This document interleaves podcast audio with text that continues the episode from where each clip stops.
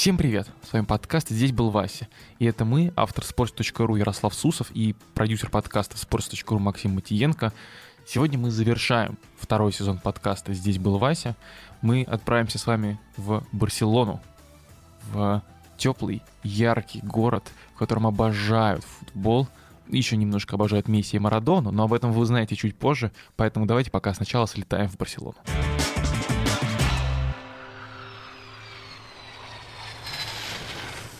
Ярослав, дорогой, ты обычно спрашиваешь меня вначале, что я знаю про город, вот, но учитывая твои детские воспоминания, которыми ты уже успел немножко поделиться, расскажи, как тебе Барселона и какой ты ее успел увидеть, сколько тебе было и вообще какие впечатления она у тебя оставила? Я был маленький очень в Барселоне, мне было, наверное, лет 9, и я хорошо помню одну деталь. Я надеюсь, что нам не влепят за это дизлайков сейчас, не придут в комменты злобные болельщики, не будут надо мной потешаться, но только если в шутку чуть-чуть. Э, я ходил по Барселоне в футболке мадридского Реала. У меня была надпись «Рауль», седьмой номер. И я, как очень умный мальчик, расхаживал поэтому в Барселоне. Мне кажется, из-за тебя, возможно, тебе и твоим родителям э, на кухне какого-то ресторана могли плеваться в еду знаешь, не плевались, но было такое, типа, какой-то дядька, по-моему, сказал, типа, я этого мальчика обслуживать не буду. Была какая-то такая история, насколько помню.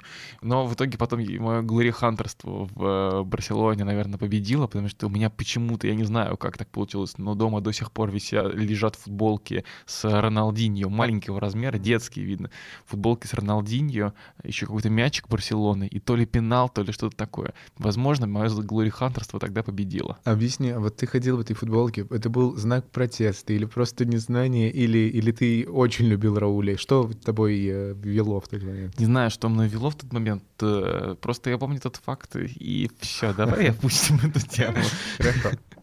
Ну, Барселона офигенный город. Конечно, мне сейчас 12 э, или 13 лет спустя сложно, конечно, вспоминать и рассуждать, как тогда это было, но у меня, помню, это оставило классные, добрые впечатления, и все то, что там происходило, и архитектура, и шикарный парк Гуэля, и гора Монжуик, и э, вкусная паэлья, и вообще все-все-все. Это было классно.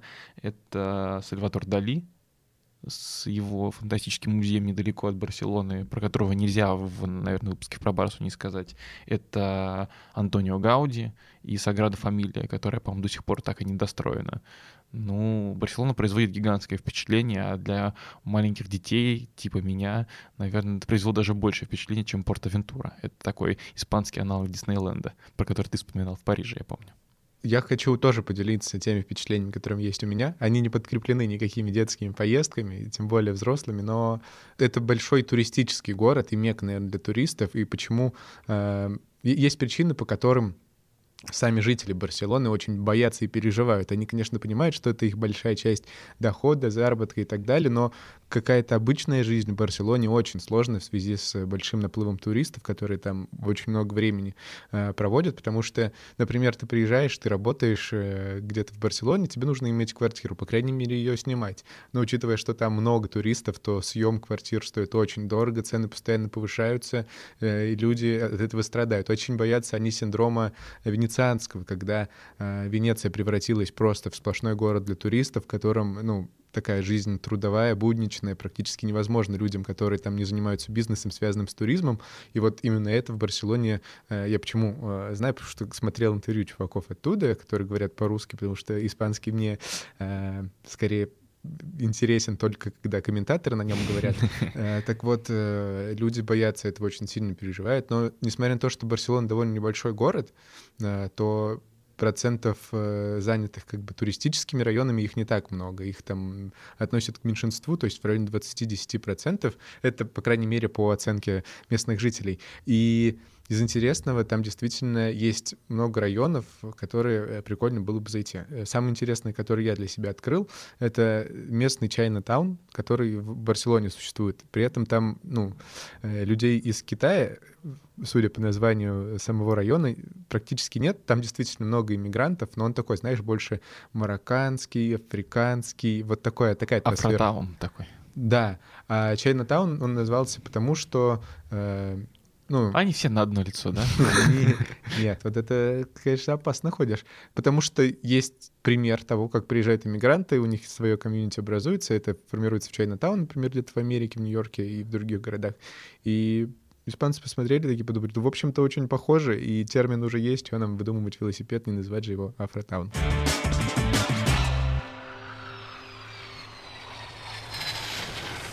Еще из интересного и прикольного, что есть в Барсе, э, у них есть старые законы, очень старые, по которым администрация города обязана устанавливать питьевые фонтанчики на определенное количество человек, которые в городе есть, зарегистрированы и так далее.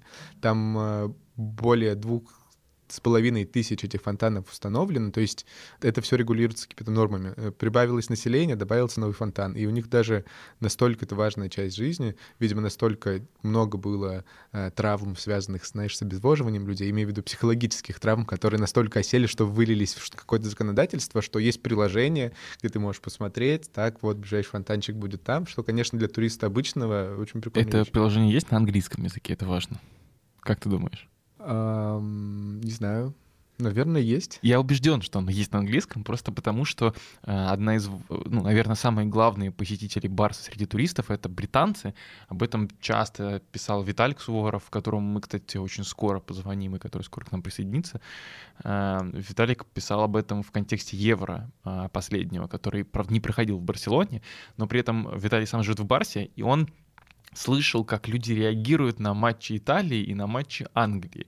И это, э, ну, я говорю про финал Евро. И было очень смешно, потому что на то, как играли итальянцы, например, люди очень активно реагировали, поддерживали там, ну, и так далее. А на англичан, ну, как-то довольно холодно. И было смешно, он, он писал, что на матчах групповой стадии или плей-офф, например, по реакции толпы было понятно, когда, например, Италия забивает или как забивает Англия. Ну, это в разных матчах происходило в плей-офф. А в финале э, Виталик, несмотря на бешеную жару, напомню, финал был, по-моему, в середине июля. Понятно, что в Барсе там будет немножко тепло. Хм. А, он закрыл окно специально, ну, чтобы, ну, не слушать с улицы из соседнего пивбара, кто там забивает голы. Особенно это было прикольно в серии пенальти, потому что он говорил, что, ну, вот э, на моем компьютере трансляция задерживается примерно на 3-4 секунды позже, чем э, реакция внизу в пивбаре. То есть, получается, как только кто-нибудь забивает пенальти на улице, уже крик, а у него еще нет. И чтобы избежать таких спойлеров, пришлось даже окна закрывать делать из-за этого. Наверное, причина в том, что испанцы скорее бы поддерживали Италию в финале Евро, чем Англию, в том, что просто они уже устали от этих британцев, которые приезжают в Каталонию отдыхать летом и греться на солнышке в Барселоне.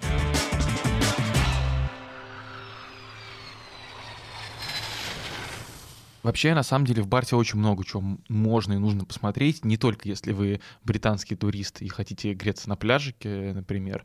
Э, понятно, что Барса — это абсолютно восхитительная Саграда Фамилия. Это э, невероятные парки, это удивительная архитектура в самом центре города.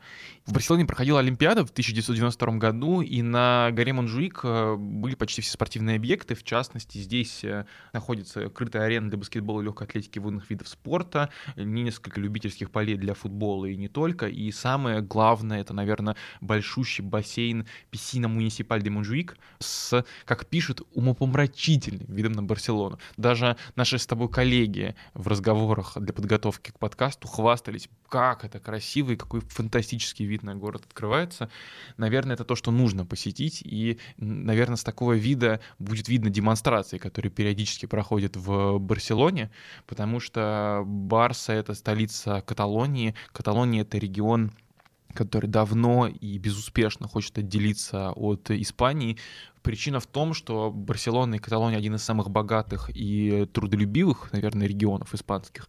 И люди, которые живут там, считают, что они, ну, как бы кормят всю Испанию. Наверное, в испанском футболе, вспоминая Суперлигу и Барселону с Реалом, это что-то похожее. Но вот здесь э, давным-давно люди пытаются показать свою важность, стать независимыми и думают, что так им будет лучше и проще.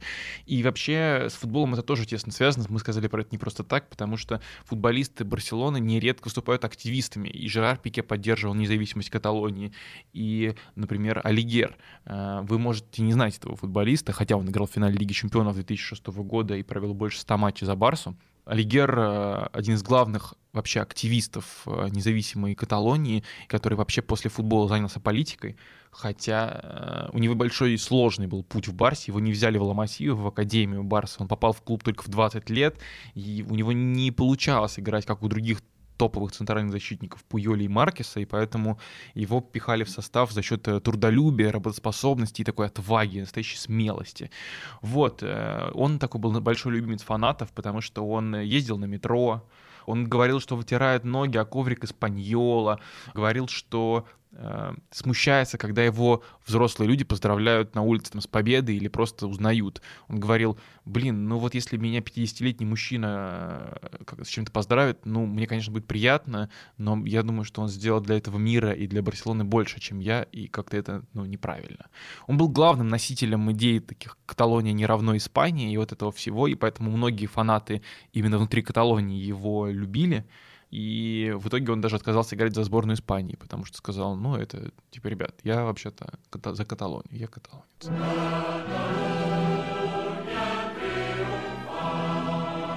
Мне кажется, это вообще очень э, точно очень сильная история для футбольного клуба Барселоны, поскольку что делает футбольный клуб сильным футбольным клубом? Э, я имею в виду не команду, которая состоит из футболистов и... Клуб больше, чем клубом. И, да, больше, чем клубом. Вот это ты очень правильно добавил, поскольку это еще и лозунг, лозунг, э, слоган, ли? слоган Барселоны. Слоган Барселоны. Так вот, вот эта скрепа, э, которая существует между поколениями команд Барселоны, она действительно выражается, я уверен, в борьбе на футбольном поле, за кубки, за титул, потому что э, когда ты выходишь на футбольное поле не только ради того, чтобы победить сейчас и здесь, когда за тобой лежит такая целая э, легенда, целая история и целая большая миссия на тему того, что эта победа будет значить для твоего народа, для э, народа который за тебя болеет. И вот эти цвета на гербе, цвета, которые выражены в форме э, игроков Барселоны, это явно э, дает какой-то дополнительный стимул, мне кажется, когда ты просто не только э, руководствуешься какой-то собственной, собственным честолюбием э, к победам и к достижению чего-то, а когда ты еще выступаешь более альтруистичным человеком, когда думаешь не только о себе, но и о чем-то другом. Возможно, это, конечно, не так и не ко многим примеряется, но э, то, как э, иногда победы в кубках сопровождаются действительно демонстрациями э, в Каталонии, э, какими-то забастовками, либо таким, знаешь, искусственным обращением внимания на себя и на свой регион, мне кажется, это точно для кого-то из Барс точно работает, по крайней мере, для тех, кто в какой-то администрации этого клуба э, роль какую-то играет. Я хочу добавить еще одну вещь к твоему портрету о важности Барселоны для Барселоны.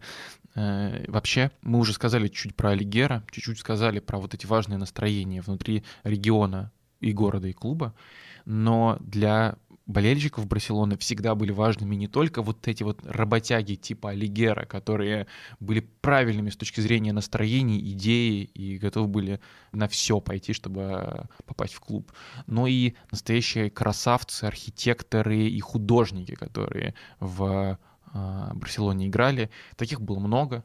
Многие из них играли еще и под аргентинским флагом.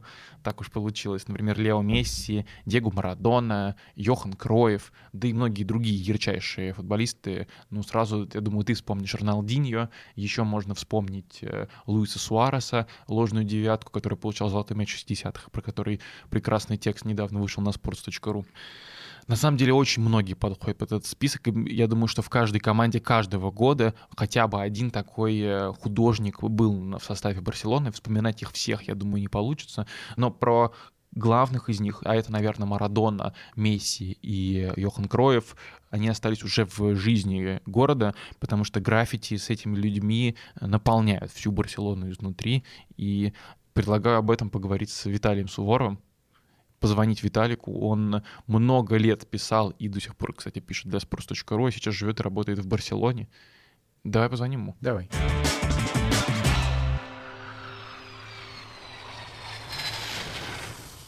Виталий, привет. Привет. Привет. У меня есть для начала сразу вопрос, который меня очень сильно интересует, потому что, изучая тоже истории про Барселону, про город, узнал, что появилась какая-то группировка молодых людей, э, которые очень активно разрисовывают э, граффити по всему городу и делают это причем таким образом, что останавливают прям трамваи людей на каком-то общественном транспорте, э, и рисует там Месси. И, и, и рисует вообще все подряд, в том числе какие-то футбольные вещи. Это правда? Так и есть? Ты что-то слышал про это? Меня очень интересует эта группировка. Хочется снять фильм. Слушай, в первый раз сейчас от, тебя, от тебя это услышал, но э, я не удивлен тому, что я услышал это в первый раз, потому что э, тут такое количество разрисованного всего, что, мне кажется, вот ты сказал, что они останавливают там какие-то автобусы, мне кажется, нужно прям самолет останавливать, чтобы как-то реально отметиться, потому что теряется все в, в художестве и так. Я, ну, мне кажется, раз в неделю стабильно вижу какое-нибудь футбольное граффити, иногда это что-то очевидное, типа, опять же, Марадона смеси, но очень часто я вижу какие-то прям, ну, типа, Кака в Милане, а, там, Адриано в форме сборной Бразилии, ну, то есть прям Странно, что я еще никого там из РПЛ не увидел. А, видимо, русские художники еще не добрались. Но да, граффити безумное количество, в том числе футбольных. А с чем вообще такая связана сильная любовь к футболу, причем не только к Барселоне, но ты говоришь, если там не только Месси и Марадона, а как в Милане, как вообще это объяснить? Барс такой сильный футбольный город или как? Тут такая сложная штука, то есть, например, я не могу сказать, что вот если я просто иду по улице, я вот не иду на матч, не гуляю рядом с Камп а просто иду по обычной улице, мне кажется, в России даже больше шансов наткнуться на какую-нибудь футбольную площадку или что-нибудь в этом стиле. Например, я тут практически не вижу вот именно в нашем, в российском понимании каких-то футбольных коробок. То есть это либо уже прямо поле-поле, где хоть какая-нибудь трибуна будет, там хороший газон, и возникает впечатление, что тут там какие-нибудь студенты играют, какая-нибудь профессиональная студенческая команда или что-то в этом стиле. А именно вот таких вот, что ты выходишь просто в какой-то дворский мяч, вот, вот эта история, я ее вообще не видел тут. А вместо этого тут они обычно играют у ресторанов на площадях. Вот именно с площадями это такая барселонская тема, центр жизни вообще города – это площади. И там вот все происходит, там родители сидят, пьют какое-нибудь пиво с вином, рядом дети стучат мячом об стену, и все в таком духе. То есть вот прямо такого, чтобы ты прошелся по Барселоне, как, например, можно пройтись по какому-нибудь, например, английскому городу, наверное, не сказать, что вот прям все живут футболом. Но, как бы, мне кажется, можно посмотреть на количество команд, которые тут есть, потому что Барселона и Испаньола – это, естественно, не единственная футбольная команда города – в принципе, у каждого района а, есть своя какая-то большая команда. Например, в соседнем районе со мной есть команда под названием Европа, и там у них маленький уютный стадион, но он прямо там полно людей, там у них твиттер свой есть, который они активно ведут. А есть какие-то городские легенды, что за них Гуди болел, и Жозе Маурини когда-то был их сосис, а, потому что там впечатлился их выступлением в Кубке Испании. Ну, то есть у каждого района есть своя футбольная команда, и Барселона, как минимум в моем представлении, именно футбольный клуб Барселона, это все-таки такое, скорее, какое-то шоу а, для масс, а именно когда ты идешь на футбол, просто, просто хочешь ходить на футбол ради футбола, вот, вот эти вот маленькие, раскиданные по всем районам футбольные команды, вот, вот это оно. И, наверное, это как раз показывает, почему это футбольный город. Потому что на большую команду всегда стекаются туристы, всегда находятся какие-то люди, но чтобы вот на маленькие районные приходили какие-нибудь старички с газетами, а, с детьми все это смотрели, вот это как раз показывает, а, что это реально футбольный город. Почему он такой, объяснить, наверное, чуть сложнее, но мне кажется, это общая история для европейских стран, там, начиная от Италии, а, с Германией и заканчивая, собственно, Испанией. Поэтому какой-то точной теории, в какой момент Испания стала такой футбольной страной, а Барселона футбольным городом, я не скажу. У меня в связи с этим вопрос про большие стадионы. Какая там царит э, атмосфера? Туда приходят много болельщиков или туда приходят много людей, которые живут и увлекаются футболом? Не получается ли такого, что очень пресно проходят матчи чисто для туристов, какие-то выставочные истории? Или это по-прежнему та же страсть, которая и на улицах, и на этих стадионах, которые ты писал чуть раньше? Вот эта история с туристами, она совершенно точно есть на Камп Ноу. Но так вышло, что вот именно я оказался в Барселоне буквально за полгода до того, как началась вся история с коронавирусом и всем остальным. И поэтому я буквально успел сходить там на три матча до этого всего. И там, наверное, можно сказать, что вот есть такое ощущение, как будто половина стадиона — это туристы, которые пришли смотреть на Месси, и вот все остальное им не очень интересно. Но сейчас, когда туристов все еще немного, и до стадиона добирается еще меньше, а, но при этом ходить на этот стадион ты уже можешь, а, вот в последние полгода атмосфера на Камп Ноу, опять же, мне сложно сказать, как она отличается от того, что было раньше, но сейчас я совершенно не скажу, что там как-то скучно, по-туристически, театрально или что-то в этом стиле, потому что как раз вот из-за всех этих ограничений а, и всех этих историй остались только те ребята, которые на самом деле болеют за клуб, и атмосфера сейчас, наверное, после того, как пришел Хави, сейчас опять начнется какой-то хайп, и чуть-чуть вернутся и туристы, и все остальные, но вот, вот эти вот последние полгода это было очень круто, было полное ощущение, что Барселона — это не Голливуд, а, каким он был раньше, а какая-то local team, а, на которую сходятся только те, кто действительно там о ней печется, и поэтому в этом плане атмосфера была очень клевая. А если про Испаньол говорить, ну, с Испаньолом изначально другая штука, там, да, там более громкие ребята, а, более активные, там всякие исторические противостояния, что Барселона скорее левые, Испаньол скорее правые, которые за короля, за Франка, за Объединенную Испанию в таком духе. Поэтому вот это вот типа ультрас, а это скорее про Испаньол. В Барселоне они когда-то были у Барселоны, но потом их запретили за то, что они творили всякую дичь.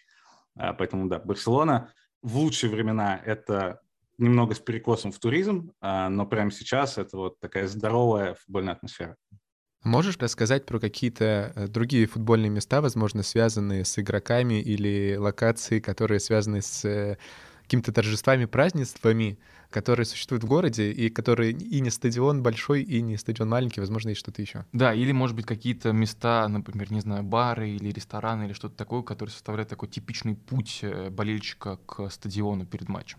Ну, вообще, самое известное болельческое место — это, наверное, прямо в начале Рамблы, у фонтана, потому что сто лет назад у этого фонтана располагалась редакция газеты, и они пытались уничтожить все остальные газеты за счет того, что они поставили на улице стенд, где писали результаты матчей актуальных.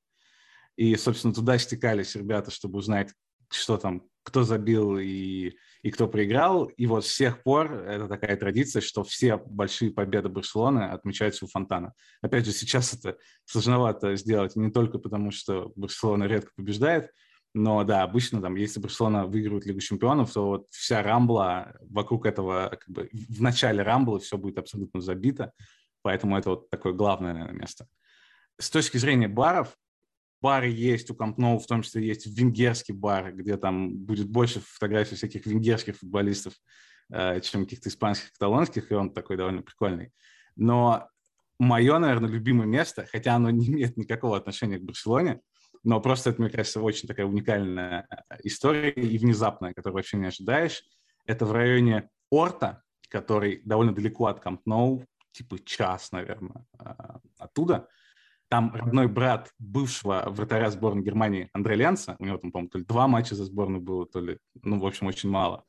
Он переехал из Германии в Барселону, открыл тут бар а, там, с хот-догами, с колбасками, с пивом и, и всем, что любят немцы – и это превратился в главный вообще, мне кажется, это главный футбольный бар, потому что ты именно заходишь, и на тебя прямо опрокидывается вся Бундеслига вообще со стен.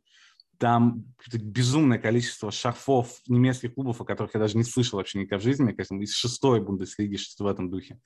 А, там немецкое пиво, с тобой владелец сразу начинает говорить, узнает, за кого ты болеешь, Потом, а, не знаю, если идет какой-нибудь матч Баварии, то этот матч Баварии слушает просто весь район, потому что он врубает на такую громкость это все, что... Ну, то есть укрыться от него совершенно невозможно. И вот это прям такая уникальная история, потому что в тех же барах, которые у Камп Ноу, это скорее, как бы, да, ты туда идешь перед матчем, но исключительно потому, что он просто рядом, а не сказать, что там какая-то прямо дикая футбольная атмосфера. Поэтому если вот именно идти за крутой футбольной атмосферой в баре, то придется Бундеслигу смотреть, а не Барселону, потому что в этом плане немцы прям в порядке вообще. Еще хочется спросить у тебя про такое место, которое называется Кастель де Фельс. Расскажи, что это такое и почему вот это вот э, сложно выговариваемое название так важно для Барселоны и для э, футбольного клуба всего. А, это такая, можно сказать, рублевка барселонская. Uh, то есть, да, ехать на электричке, ну, довольно близко, на самом деле, минут там 20-25. Uh, ты выходишь прямо на пляже, гигантский чистый пляж, там, с горами, все очень красиво и модно. А там, кстати, по-моему, есть а, бар Луиса Суареса еще прямо на пляже. Но туда я еще не заходил, так что не могу рекомендовать. Вдруг, вдруг с кулинарным вкусом у него все не так хорошо, как с футбольным. А, но, конечно, главная причина туда приехать – это посмотреть дом Месси. Я не очень а, знаю, что там прямо сейчас в этом доме происходит. А, ну, наверняка он туда вернется, вряд ли он продавать его будет. Я туда ездил, собственно, специально с этой целью. И чтобы до него дойти, нужно идти минут 15, наверное, в гору. Я реально пожалел просто 80 раз, что я туда пошел. Я думал, я прям, прям откинусь по пути, потому что там жарило солнце плюс, плюс 40. И я пер и пер до этого дома. И главное, что, разумеется, он огорожен гигантским забором, через который очень сложно что-то рассмотреть. Я сначала отчаялся, но потом заметил, что если вот встать под определенным углом, на тропинке, там, с восточной части дома, сделать три шага, я реально с линейкой прям там высчитывал это все в монокле. И, в общем, я увидел балкон, и мне кажется, я не могу утверждать это официально и запускать какие-то слухи, но мне кажется, я видел чей-то глаз в окне и подозреваю, поскольку был второй этаж, это была не охрана, это был либо Месси, либо Антонелло. Но, к сожалению, после этого моего маленького успеха, буквально через пять минут, я подошел ближе к забору, стал пытаться разглядеть что-то там через какую-то ткань и услышал, как кто-то идет, то есть кто-то хочет выйти из этого дома через ворота, а я стоял там типа в пяти метрах от ворот в дом. И я уже представляю себе в голове, что ну это точно Месси. Просто нет шансов, что это не Месси. Сто пудов он. Я думаю, что мне делать? Я не могу сделать вид, что я тут случайно оказался, потому что это абсурд. Там просто пустая дорога и только дом Месси. Я думаю, так, ладно, сейчас я развернусь, пойду в другую сторону, а потом резко повернусь и как бы случайно встречусь с ними глазами, и вот это будет величайший момент в моей жизни. И я все это продумываю, продумываю, кручусь, верчусь, и в этот момент открывается ворота, оттуда выходит охранник и просто смотрит на меня как на совершенно просто худшего человека во вселенной, после чего я просто очень стыдно и неловко оттуда ретируюсь. Я надеюсь, если кто-то захочет повторить мой путь, у него лучше все это сложится. Но на самом деле это стоит того, потому что дом Месси, от него ощущения такие же, как примерно там от Колизея. То есть ты прям смотришь на него, у тебя флешбеки какие-то в голове, а, как вот тут творилась практически футбольная история. И там, разумеется, не только Месси живет, там рядом дом Суареса, буквально в трех шагах, прям они живут друг от друга. А, ну, жили раньше, но подозреваю, у Суареса, наверное, тоже остался дом. Там же жили Каутиньо, а, Рональдиньо. Неймар, по-моему, не там жил, а вот Каутиньо и Рональдиньо совершенно точно жили там. Ну, в общем, да, половина, половина состава Барселоны живет вот в Кастель-де-Фессе. Что неудивительно, как я сказал, это примерно рублевка барселонская. Макс в шоке просто, он удивлен и очень радостно удивлен от такой шикарной истории просто вообще. Я прошу прощения за налоги, но я просто вспоминаю новости, когда э, к Моргенштерну домой приезжали, он там всех расстреливал из водных пистолетов, и вижу вот эти образы, в том числе во время этого рассказа. Возможно, главное отличие э, известных футболистов от российских хэкеров. Ой, класс. Ну, что еще нужно рассказать? Про что мы еще тебя забыли спросить э, из важного и ключевого, и самого яркого в городе? Нужно хоть каким-то образом э, сказать слово Йохан Кройф, э, потому что это имя в Барселоне, не сказать, что чаще, чем Месси встречается, но, наверное, оно какое-то более весомое и важное для людей. Месси при там, всей своей легендарности, разумеется, его обожают все, и тут вообще никаких вопросов нет – а, но, наверное, он не совсем, как бы, он остается игроком. То есть вот он просто игрок, он не прямо какой-то культ, и э, он не сказать, что он отражает как-то там народ, их там переживания и все такое. А, с Кройфом, конечно, была другая история. А, его вообще довольно часто тоже можно встретить в городе и в плане рисунков и каких-то картинок. Здесь есть университет Кройфа буквально вот в 10 минутах от моего дома. Разные места, связанные с ним. И, наверное, тяжело понять, ну, то есть все знают, что там он новатор, а, что он один из лучших игроков в истории, но, наверное, тяжело прочувствовать, почему такой культ сложился вокруг него именно в Барселоне, который до сих пор продолжается. И я как-то встречался с а, каталонским журналистом, и как раз спрашивал его, ему там лет 60, наверное, уже, то есть он помнит прям отлично все, а в чем вообще, почему Кройфа настолько прям боготворят.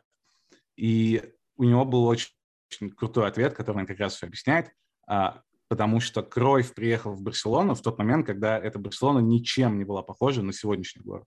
Если сейчас там это один из самых известных городов в мире, а, где там абсолютно все национальности собраны, все хотят сюда попасть. Это все-таки не сказать, что Испания такая же развитая страна, там, как Голландия, Швейцария, Германия, но все-таки это очевидно там для латиноамериканцев, для восточноевропейцев, это какой-то богатый мир, и они сюда с радостью приезжают. А в 70-е все было не так, и сами барселонцы, разумеется, не считали себя свободными из-за диктатуры там, Франка и из-за всех этих исторических штук, как их притесняли. И Кроев как раз это был первый случай, когда в Каталонию приехал человек, а, по которому можно было сказать, что он абсолютно свободный. И вот этот журналист, с которым я общался, он даже вспомнил, что Кроев, когда приехал, он приехал в какой-то цветастой рубашке. И мне кажется, тут очень похожая история с а, тем, как в 2006 году в Россию прилетел Гуш Хидинг в оранжевых штанах. Это вот прям тот случай, когда реально предмет одежды говорит все – ты сразу, тебя просто накрывает волной свободы, а, абсолютной какой-то уверенности в себе, самодостаточности, понимания, кто ты такой, приехать в Флоренцию в оранжевых штанах, и то же самое было с цветастой э, рубашкой Кройфа. И, собственно, по словам этого журналиста, они посмотрели на Йохана, который был абсолютно свободен, э, делал, что хотел, вел себя, как хотел, и ничего не стеснялся, и поняли, что вот кем мы хотим быть на самом деле. И, собственно, с этого момента как будто бы проснулось какое-то э, желание каталонцев, прямо уже тотальное желание срочно покончить э, со всеми диктатурами и стать самим собой. И вот Кровь, как такой человек, который запустил в какой-то степени или как минимум освежил все это движение за независимость. И, собственно, это причина, почему его до сих пор так боготворят. Понятно, что там еще были разные мелкие истории в духе того, что Кровь что в Каталонии в тот момент нельзя было использовать каталонские имена, а он, когда у него родился сын, назвал его каталонским именем. Это как бы был еще один э, такая история, что нам плевать на то, что думает Испания, мы сами по себе и кровь с нами, поэтому мы победим. Класс. Мне кажется, отличная история на том, чтобы поставить такую точку, восклицательный знак э, на теме города. Большое спасибо, что ты помог нам разобраться в нем. Очень рад был познакомиться. Спасибо. Спасибо, Фаня.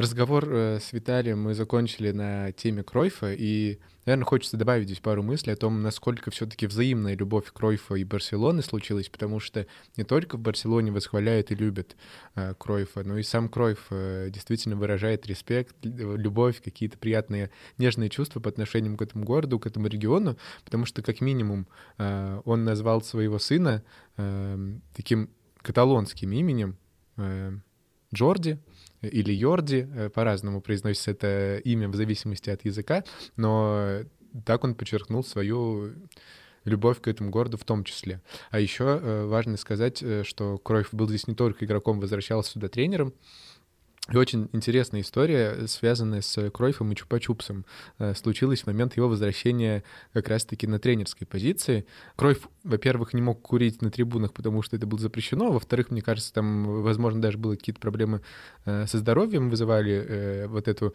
необходимость как-то по-другому выражать свой стресс, свой гнев, там, свои эмоции.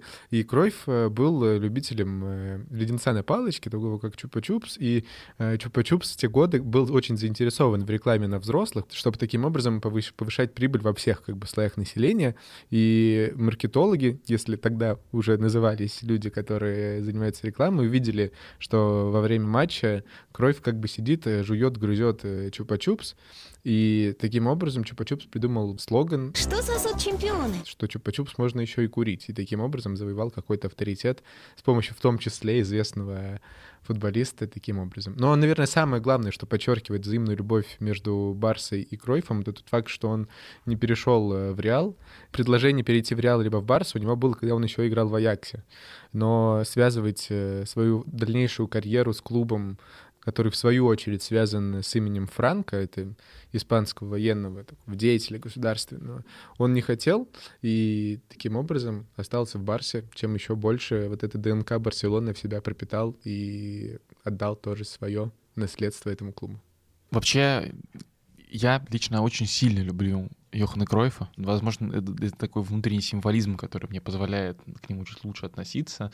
Но, во-первых, я просто люблю оранжевый цвет сильно, а во-вторых, я родился в один день с Йоханом Кройфом, и поэтому, наверное, у меня какая-то дополнительная предрасположенность к, к любви э, к нему. Но сейчас хочется сказать не про Кройфа, хотя он сделал очень много важного. Например, сделал большой вклад в создание и обустройство Ламасии, Академии Барселоны, про которую мы еще позже поговорим обязательно. Хочется проговорить про соперничество э, Барсы, потому что ты сказал, что эм, э, Кроев не перешел в Реал, потому что не хотел связывать себя с Франко и со всем, что с ним связано но, наверное, для Барсы, хоть и кажется, для российских фанатов или фанатов из, э, фанатов из Москвы, Астаны, Бишкека, Казани или Ростова, нам кажется, что Барселона и Реал — вот это главное противостояние. Но для фанатов из Сабаделя или Барселоны, наверное, все-таки главным противостоянием будет Барса против Эспаньола это такое главное локальное дерби, и дерби не просто какое-то дерби местного характера, а такое важное идеологическое противостояние, потому что Виталий Суворов нам уже рассказал, что оно носит немного политический оттенок, но и Важная история в том, что хоть и Барса постоянно выигрывает, Эспаньол всегда с большой ненавистью и нелюбовью подходит к матчам с Барсой. Это не такой крупный клуб, как Барселона, у него никогда, у него никогда не было таких больших возможностей, хотя многие играли из-за Барселоны, из-за Эспаньол. Сразу вспоминаются Игорь Корнеев, например, который российский футболист, единственный русский футболист в истории Барсы. А, как бы не хотел бы в этот список вклиниться Андрей Аршавин, но там mm. был только Игорь Корнеев. А, Игорь играл еще и за Испаньол, и в том числе за Барселону и за Испаньол играл сын Йохана Кроев и Йорди Кроев, кстати. Вообще мы мало говорили про Испаньол до этого, и хочется сказать не какие-то банальные вещи про факты и историю, а хочется сказать какие-то интересные факты, которых вы, может быть, не знаете. И мне кажется, у меня есть один такой для вас. Он про Лионеля Месси, и про его нынешнего тренера Маурисио Почеттино. Оказывается, что много-много лет тому назад, когда маленький Месси дебютировал за Барселону, он сыграл всего 8 минут. Он вышел на замену в матче с Эспаньолом. А за этот Эспаньол тогда играл Маурисио Почеттино. Маурисио Почеттино был там одним из лидеров команды, он уже доигрывал последние годы в э, Испании и вообще в своей футбольной карьере, и он не запомнил Месси. Блеклый человек какой-то. Ну вот был маленький пацан, бегал, и вот такая была цитата когда-то давно.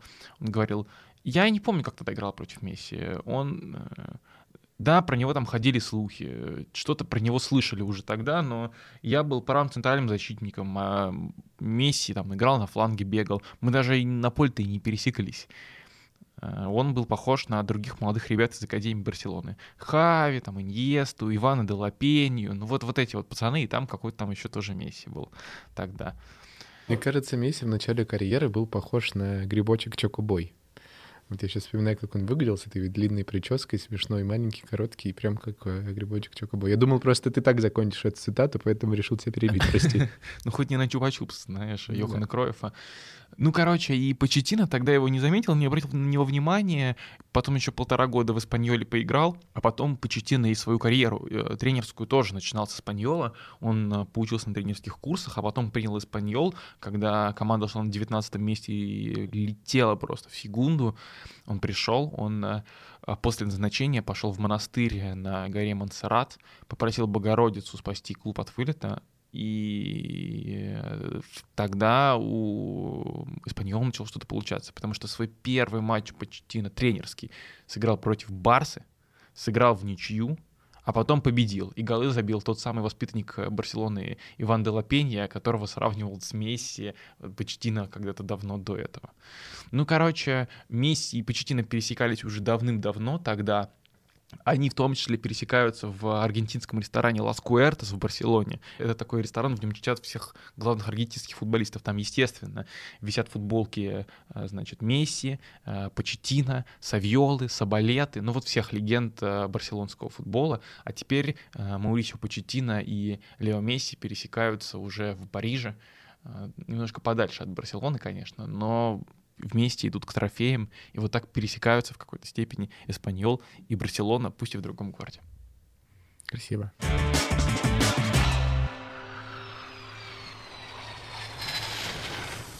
Еще говоря про прикольные факты про Испаньол, наверное, нужно сказать про Улея. Ты знаешь, что такое Улей? Ну, там, где живут пчелы, я не знаю. Нет, нет, это китаец, это китайское имя. Улей, ну, он по-английски пишется через W, как бы вулей, но в русской транскрипции правильно улей. Короче, это первый китайский футболист в истории Ла Лиги. Он играл за Испаньол и забивал голы, и в том числе забивал Барселоне. И э, благодаря нему э, многие китайские зрители стали смотреть Ла Лигу. И сейчас Испаньол благодаря этому один из самых популярных в Китае э, клубов Испании. Поразительный, конечно. Но я должен сказать, что Барса точно для меня, как для личности, я имею в виду футбольный клуб все-таки сейчас больше, чем сам город, произвел огромное впечатление и влияние на меня, потому что самые первые звездные игроки, которые, которых я узнал, это, конечно, был ли там Рональдинho. И вот эти видео, которые в формате 3G, P, я не помню, как оно называлось, передавались по телефону, все в пикселе, где Рональдинho накручивает соперников, просто э, забивает какие-то невероятно красивые голы, жонглирует под песню «Самба». Ту-ту, ту-ту, ту-ту-ту, ту-ту.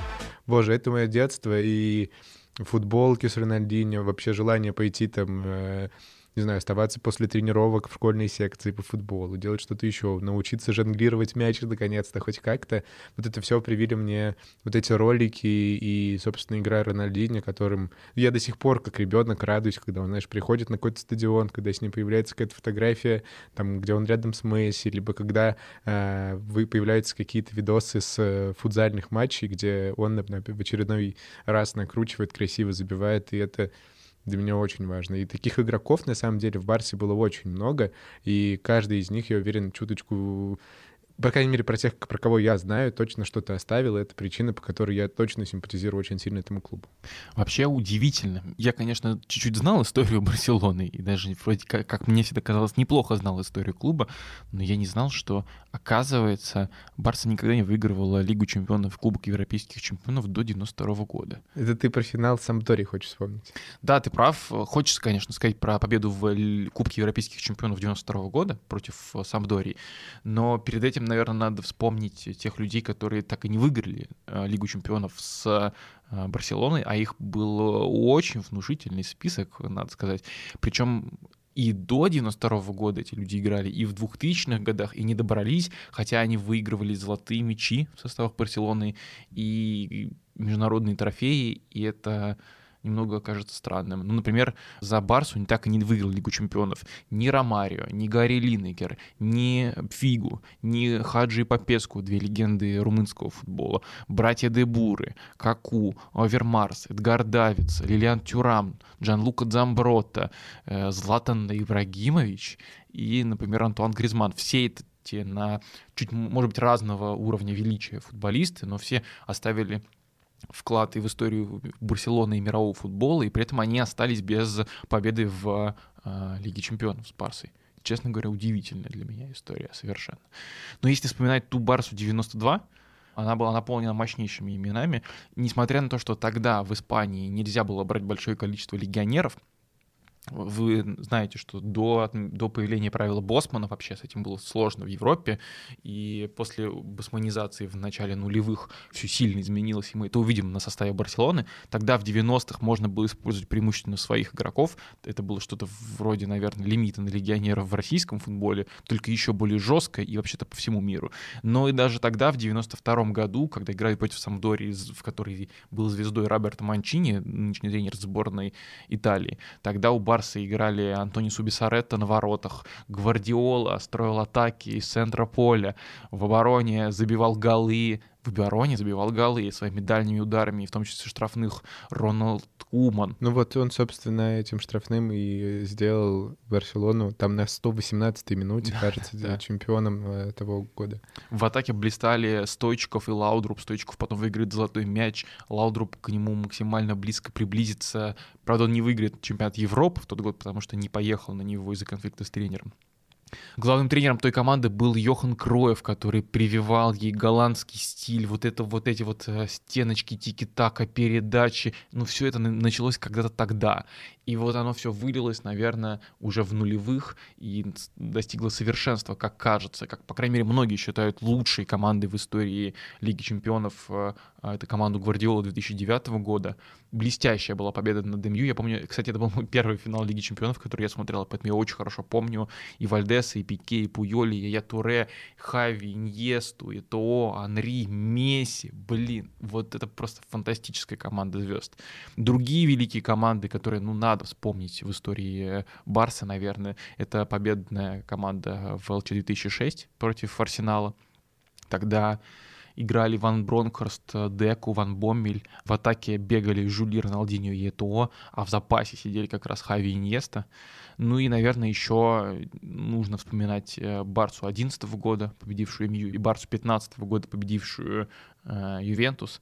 Думаю, что мы чуть поподробнее про них и про современную Барселону спросим у Гоши Кадзаева, а, автора блога про Барселону на sports.ru и одного из главных фанатов Барселоны в России, хотя фанатов Барселоны в России так много, что очень не хочется кого-то обидеть.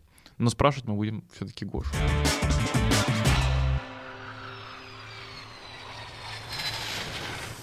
Гоша, привет. Привет. Мы уже поговорили немного про э, противостояние Барселоны и Эспаньола, и как раз только закончили об этом говорить, и хочется спросить про э, тебя как одного из главных болельщиков э, Барселоны, как кажется, в России, а может быть и в СНГ, и человека, который, по крайней мере, точно ярко умеет об этом говорить. Э, скажи, для тебя что важнее, противостояние с Испаньолом или все-таки с Реалом, и как к этому относятся фанаты Барса? Э, ты знаешь, для фанатов Барсы особенно для местных, да, которые живут в Барселоне, для них противостояние с Испаньолом более важное, чем может показаться со стороны. То есть, э, условно, люди в России, например, могут думать, что там э, противостояние вообще не существует как такового. А на самом деле оно есть, конечно, потому что это, это, это соседи, так или иначе, это всегда важно. А, например, видно, что для воспитанников Барса особенно это важно. Даже тот же Месси, он всегда прям с особой самоотдачей играл против Испаньола, и было, было видно, что он особое значение придает этой игре. И можно то же самое сказать про всех остальных воспитанников, потому что они с детства все-таки с Реалом играют редко, а с Испаньолом играют постоянно. Это их главный соперник э, во всех э, соревнованиях. И для, для местных болельщиков это очень важно. Но все равно Реал, естественно, более крупный соперник. Ты с ним борешься за победу во всех титулах. С Испаньолом этого нет, да, на высшем уровне, не на детском. Поэтому, конечно, Эспаньол обыгрывать приятно, но Реал, Реал важнее. Ты сказал, что для воспитанников Барселоны очень важно противостояние с Испаньолом.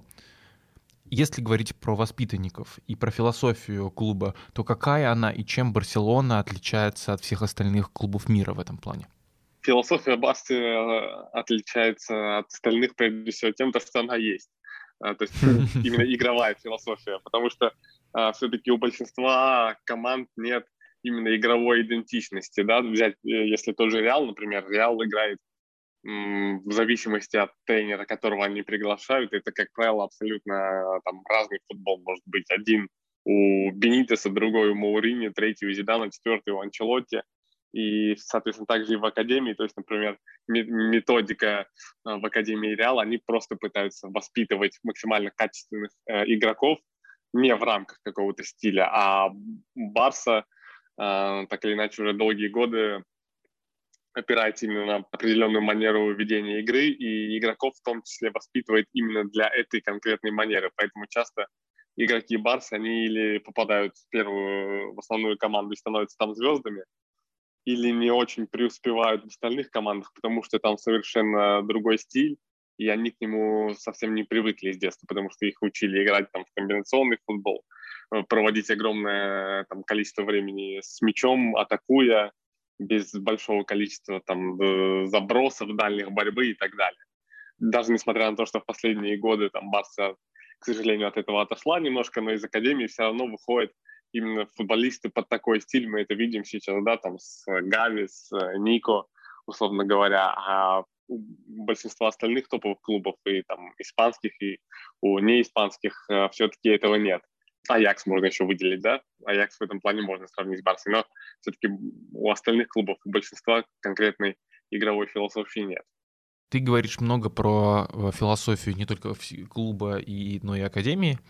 А вообще, чем Академия, чем Ламасия отличает Барселону от других, в чем ее уникальность? Потому что даже если говорить про общую философию, ну, общая философия, насколько понимаю, есть там и у Аякса, и у системы, например, Редбула. Но Барселона считается одной из самых эм, классных академий в мире, и по статистике э, воспитанников Барса в топовых лигах чуть ли не больше всех в Европе.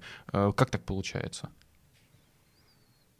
Здесь э, влияет, а, имеет большое значение все-таки то, в какой стране находится Барса, а, потому что Испания в целом очень футбольная страна, и в целом уровень Академии очень высок, большое количество футболистов, из которых можно выбирать, и при этом все равно Реал и Барса забирают себе лучших, почти всех лучших молодых игроков, так уж получается тот же Аякс тоже топовая академия, но им сложнее, потому что у них э, элементарно в, они также в основном делят лучших молодых игроков с PSV условно, но там просто намного меньше людей живет в Нидерландах и, и меньше выбор.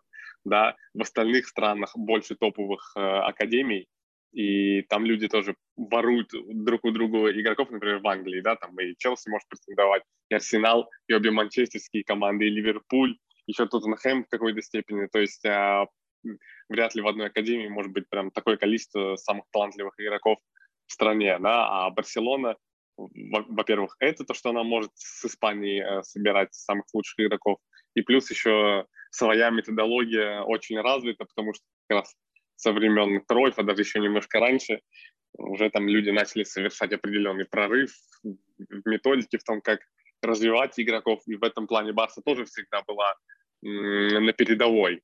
Э, поэтому и с точки зрения селекции, да, и просто э, возможности отбирать самых талантливых игроков есть преимущество. И с точки зрения методологии тоже есть преимущество. И когда ты эти две вещи там э, смешиваешь, получается такой исход.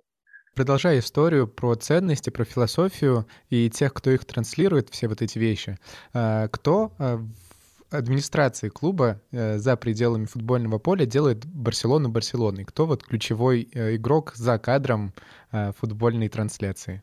Ну, здесь, знаешь, здесь тяжело говорить, потому что в Барсе меняется власть там как минимум каждые 7 лет, и часто еще по ходу этих сроков, соответственно, происходят разные изменения. Поэтому если выделять какого-то одного человека, да, можно выделить Э, Пакоса и Руло, может быть, человек, которого не особо знают, но это человек, который еще работал с Кройфом, и он был э, когда-то тренером по физической подготовке, и он совершил, то есть он был очень важен с точки зрения эм, развития методологии и, значит, формирования новых принципов. То есть, условно говоря, раньше там готовили игроков, они бегали там кроссы и так далее в парках, там в горы, и, соответственно, Сейруло был одним из тех, кто понял, что если мы хотим играть в другой футбол, мы и тренироваться должны по-другому, да, и если мы играем условно в короткий пас, да, у нас рывки на коротком пространстве, э, соответственно, и все такое, нам нет смысла бегать кроссы в горы, потому что у нас совершенно другая нагрузка.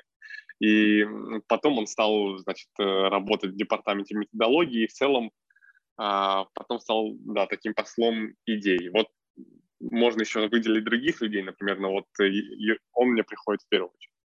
Хочется спросить про Жерара Пике. Сейчас кажется, что Пике один из важнейших людей в э, клубе, потому что он такое связующее звено во многом между игроками и командой и клубом.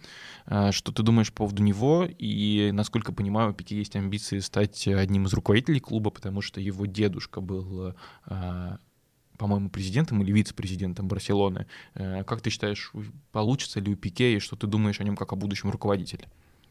А, да, у Пике точно есть такие амбиции. На самом деле он, в принципе, вовлечен уже сейчас в целую кучу проектов. Э, да, у него есть своя Kosmos Group, э, организация, которая, соответственно, занимается в том числе организацией там, Кубка Дэвиса и так далее. А, да, у него дедушка его, Амадор, был, он точно был начальником команды и в руководстве, по-моему, тоже работал, если мне память не изменяет. Но Пике игрок, э, в целом человек точнее, с, э, изначально с большой поддержкой. Все знают, что он местный, что он свой, что он максимально барселонист, и плюс он, естественно, еще, э, я думаю, что просто это его естественные чувства, да, то, что он постоянно там делает уколы в адрес Реала, Испаньола и так далее. Но плюс он еще понимает то, что это любому, даже обычному болельщику понравится и, так сказать, играет на чувствах, пытается завоевывать определенные очки и симпатии.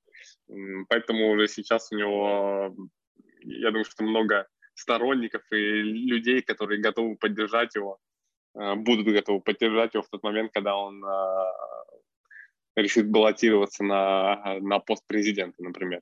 Но в целом, да, это человек э, очень популярный среди болельщиков. А ты сам как к нему относишься? Я отношусь к нему очень хорошо, на самом деле. Мне кажется, как раз в какой-то момент, условно, года 3-4 назад, во всяком случае, у меня есть такое ощущение, что общественное мнение, да, так называемое, скорее стало негативным по отношению к Пике игроку.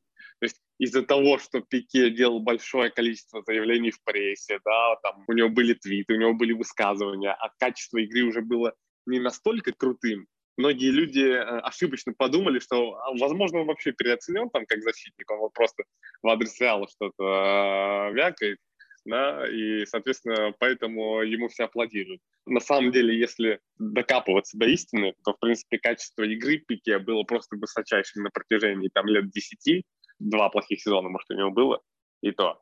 А, вот, но в целом э, он играл на высочайшем уровне, на самом деле, и вся вот эта шумиха вокруг его персона, она не должна заставлять нас забывать о том, как он играл. Сейчас он, конечно, уже на определенном спаде, скажем так, и действительно, возможно, даже не на 100% там сосредоточен на футболе, но пользу он все равно определенно еще приносит. Я хочу тоже про отношения э, спросить еще к одному игроку. Скажи, пожалуйста, после золотого мяча в этом году, э, что ты почувствовал, когда его получил Лево? Э, были ли какие-то чувства патриотичности, связанные с Барси, либо наоборот их отсутствие, или обида за Левандовскую, например? Нет, к сожалению или к счастью, особой обиды за Левандовского у меня не было. Я извиняюсь заранее э, перед, э, в принципе, перед практически всеми футбольными болельщиками, которые реально стали фанами Левандовского. Я не понимаю, откуда это берется, но как-то так сложилось, э, в общем. Но на, самом деле мне, я тебе так скажу, как фанату Месси, мне всегда очень хотелось, чтобы он чтобы у него было больше всех золотых мячей, и чтобы это осталось в истории, чтобы это было в том числе его наследием. И я считаю, что не люблю слово «справедливо», и в спорте, и в жизни этого мало, но, скажем так, по футбольному это справедливо, да, во всяком случае, на мой скромный взгляд, потому что я думаю, что лучше него, как минимум в этом поколении, не играл никто. Соответственно, уже даже перед этим золотым мячом было понятно, что тот же Криштиану его уже никогда не догонит, да, э, особенно учитывая его нынешнюю ситуацию там в МЮ и так далее. Вот. Поэтому сейчас мне было, честно говоря, более-менее без разницы. Вот. И в целом мое отношение с годами к индивидуальным премиям изменилось, и, в общем, я считаю, что ну, это полная бессмыслица, да, потому что нет никаких критериев там.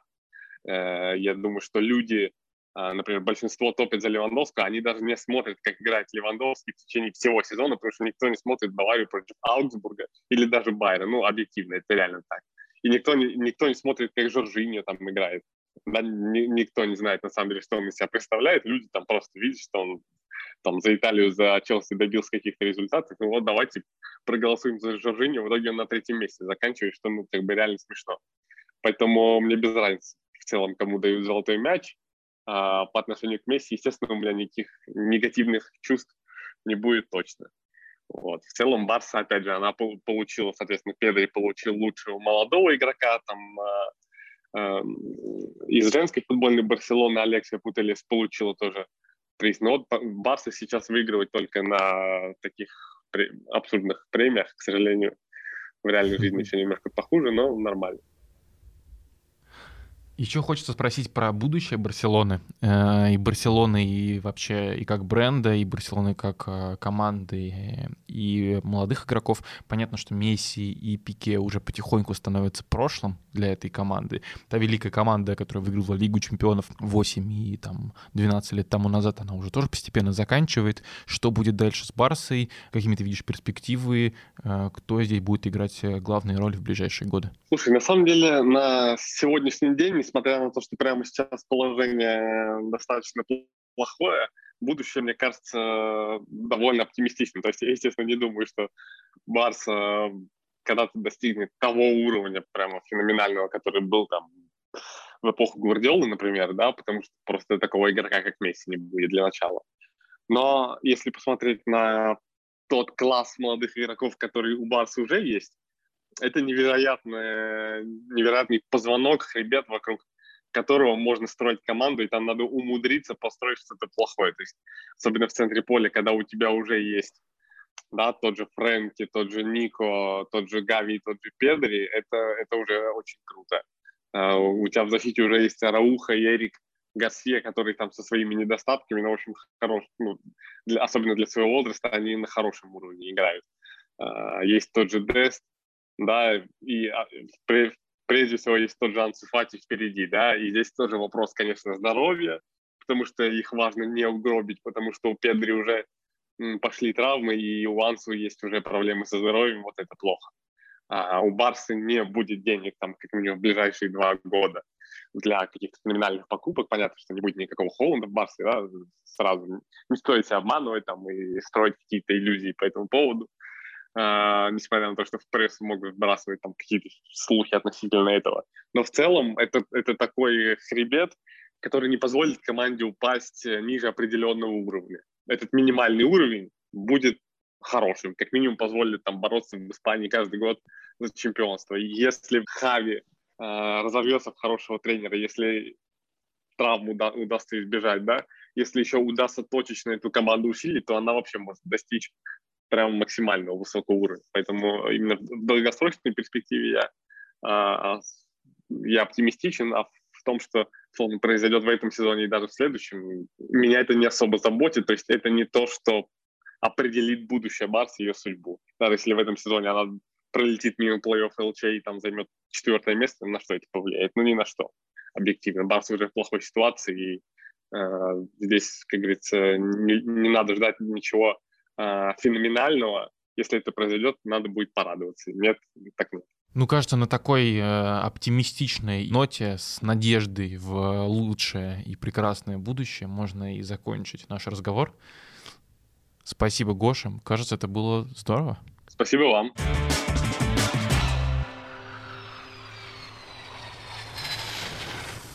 Небольшая история забавная под конец. Э, готовился к нашему выпуску и э, наткнулся на видео «Он знает все про Барселону». Это, значит, отрывок из программы «Самый умный». Я стал смотреть и думаю, ну все, я сейчас узнаю все про Барселону, наверное, будет куча каких-то вопросов. Я даже переключил скорость с полторашки на единицу, потому что знал, что сейчас Тина Канделаки начнет э, очень быстро говорить. И там были вопросы. Я думаю, что ответы на которые точно можно найти в этом подкасте. Так что если вы готовитесь к какой-то интеллектуальной игре по Барселоне, обязательно слушайте нас. Делайте это на любых удобных для вас платформах, на Apple Music, на Яндекс Музыке, на YouTube, на Spotify, на Pocket Cast, э, на Mave.ru. С вами были Ярослав Сусов и Максим Матиенко. А еще если вы готовитесь к э, играм по другим футбольным командам, у вас есть прекрасная возможность узнать как можно больше из нашего подкаста. Например, подготовиться к игре про Брюги, к игре про Мальмю, к игре про Турин, про Стамбул, э, Киев и многие другие. А этим выпуском про Барселону мы уходим на небольшую паузу, поэтому переслушивайте предыдущие выпуски и ждите нас снова уже через какое-то небольшое, надеюсь, время. Всем пока. Пока.